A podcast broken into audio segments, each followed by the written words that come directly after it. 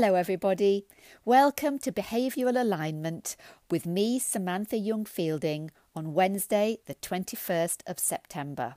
It's exactly a year since we published the first episode of this podcast, and I'm celebrating the fact that we're over a thousand plays and across 28 different countries for our listener crowd. Thank you to each and every one of you for the part that you play. Now, today our subject is FODO. Have you come across it? It's the fear of disappointing others, as opposed to FOMO, the fear of missing out. Don't get the two confused. Now, FODO happens a lot if you're the kind of person that finds it difficult to say no.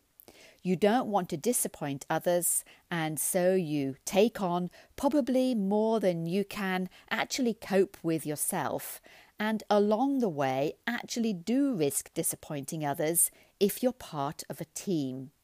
So, what I thought we could talk about today was what FODO looks like and some ways to get around it if it's something that you've experienced in the past, either just by yourself or as part of a team. For me, one of the biggest challenges that I come across all the time with the clients I work with is healthy boundaries. Boundaries that work for the individual and that work for the team. Because the challenge of working alongside others is that we're not all in the same position of control. It's not an equal footing. There are always some who are positioned in a different space to others, perhaps the boss, the senior management team, or those who feel that perhaps they're not even on the level of everybody else working in the team, if they're maybe in the admin department or where I was when I was in the corporate world, which was the marketing team. And sometimes it can feel like being a little bit of a dog's body, despite the fact that in marketing I rose to be the head of the team and I was positioned on the board in the company. It still felt like marketing was the whipping child of the sales team. So, if you've had a similar experience in the team that you work with where it really feels unequal, then this will add to your concern about saying no and your worries about potentially disappointing others. But it can personally lead to chronic stress and eventually even burnout in your working environment because being consciously and constantly rather anxious and overwhelmed is simply not good for you. So let's look at some ways that actually we can evaluate what's going on and maybe approach it in a different way.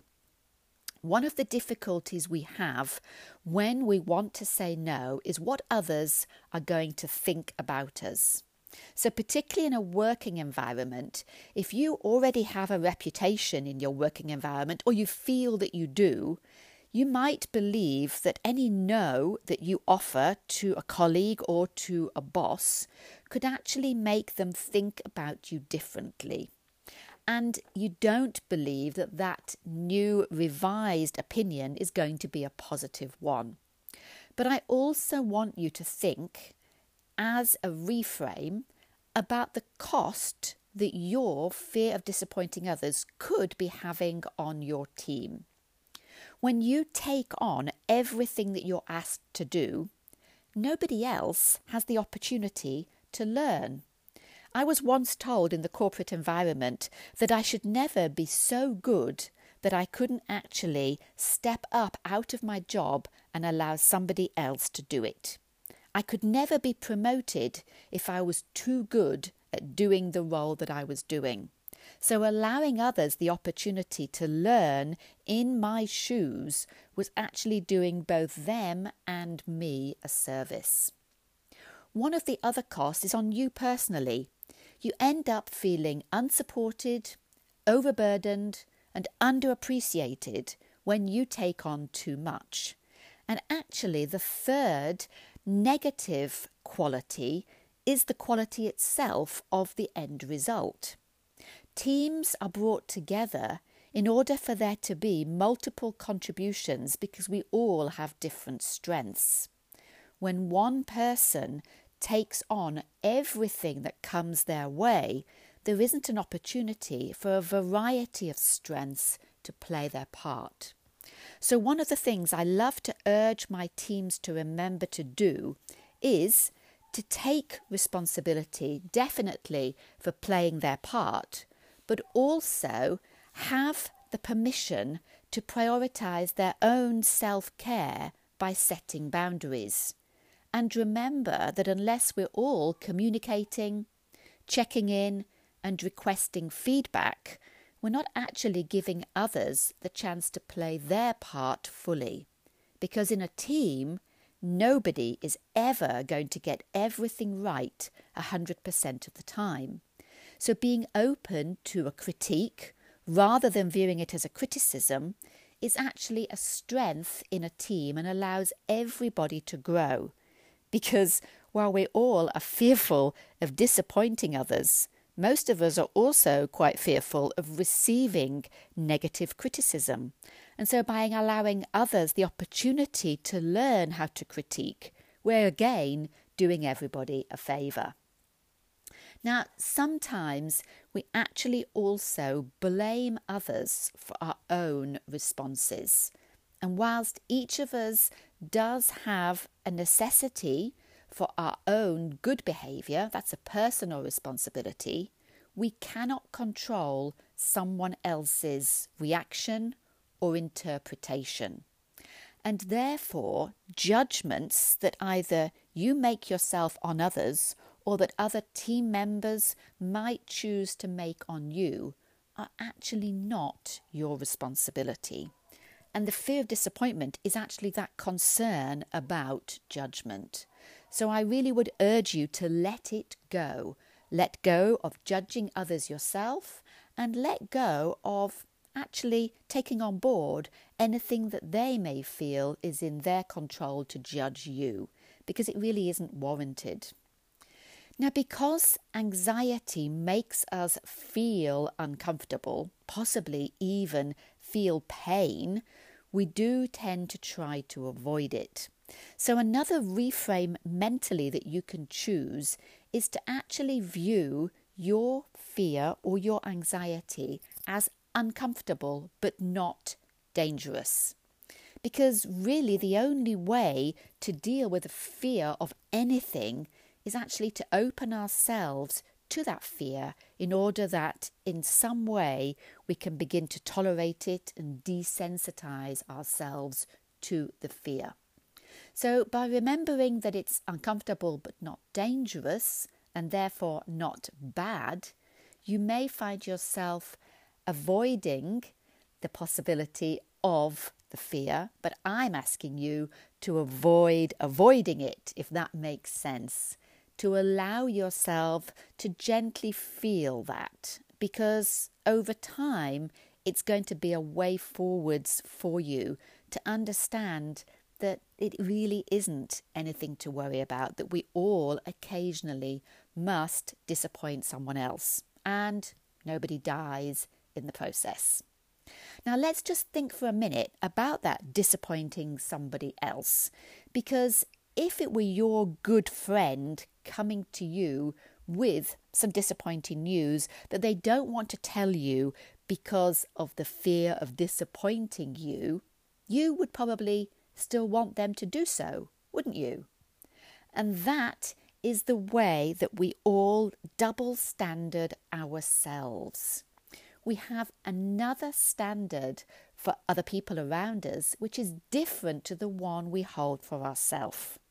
So, an alternative here could be to remind yourself that we all have to get over this option of disappointing others and that they're probably not going to be as disappointed as you believe that they might be because you wouldn't be if they were trying to be disappointing you. So, to start with, begin with some of those areas that you might feel would be disappointing giving a negative, giving an alternative, but do it in such a way that you have the opportunity for some positive feedback from somebody else. You know that you wouldn't immediately run a marathon without any training. So see this as a way to train. Look at giving feedback first, maybe within family and friends, before you do it at work. If you're going to give some feedback at work that you think could be disappointing, frame it in such a way that it's a question. I wonder if you've considered. Or, I wasn't here earlier, have you already talked about? And by putting yourself on that slight back foot, it gives the opportunity for others to present you with a piece of feedback that you might find actually works for them and for you. Now the final thing I want you to I want to alert you to is that one of the things that we do have to be concerned about is fake guilt. We do feel terribly guilty when we disappoint somebody else. But I want you to notice that guilt isn't always guilt. Unless you have done something morally wrong, you're likely to be feeling sad or anxious rather than guilty. And it's important to notice the difference because guilt isn't really what this is all about. Sadness comes as the result of a loss, and that means you're helpless to do anything about it. But when you label something as guilt, it makes you feel a little less helpless. So I'm suggesting that this is more about you than about the other person. Remember, all of the work that we're doing begins with how we approach ourselves. So, today we've spoken a little bit about your responsibilities, the part that you have to play, and the fact that you need to keep open communications and occasionally prioritize your self care with some solid, healthy boundaries, but also some other reframes that you can use is the cost of your fear of disappointing other, the cost to the rest of the team. Remembering that you're not responsible for other people's emotions, reactions, or responses. Reminding yourself that just because fear is uncomfortable doesn't mean it's dangerous. And watching out for that fake guilt, because that is as unhelpful as unhelpful can be. Disappointment doesn't usually lead to anyone's death, neither yours or theirs. So I wish you a week of getting around the fear rather than getting around the disappointment. I catch you all next week when we will be a year and a week old. Take care.